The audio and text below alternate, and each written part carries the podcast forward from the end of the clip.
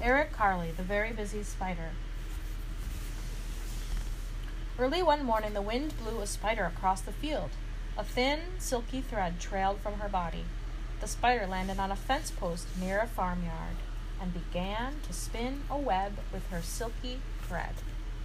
Nay, nay, said the horse. Want to go for a ride?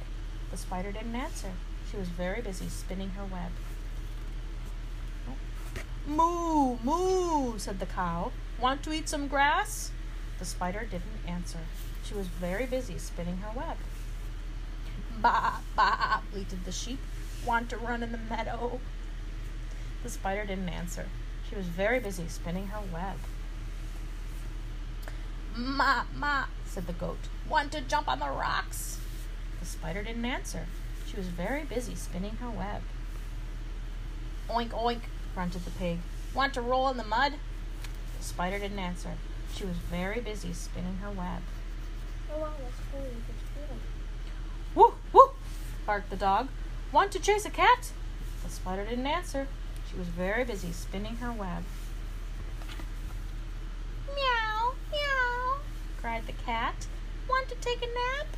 The spider didn't answer. She was very busy spinning her web. Quack, quack, called the duck. Want to go for a swim? The spider didn't answer. She had now finished her web. Cock a doodle doo! crowed the rooster. Want to catch a f- pesky fly? And the f- spider caught the fly in her web just like that. Who, who? asked the owl. Who built this beautiful web? The spider didn't answer. She had fallen asleep. It had been a very busy day. Where the heck though? Mama What do you mean, mine. where? Mama Where? mine. One more time? I see her. Oh, I don't think so.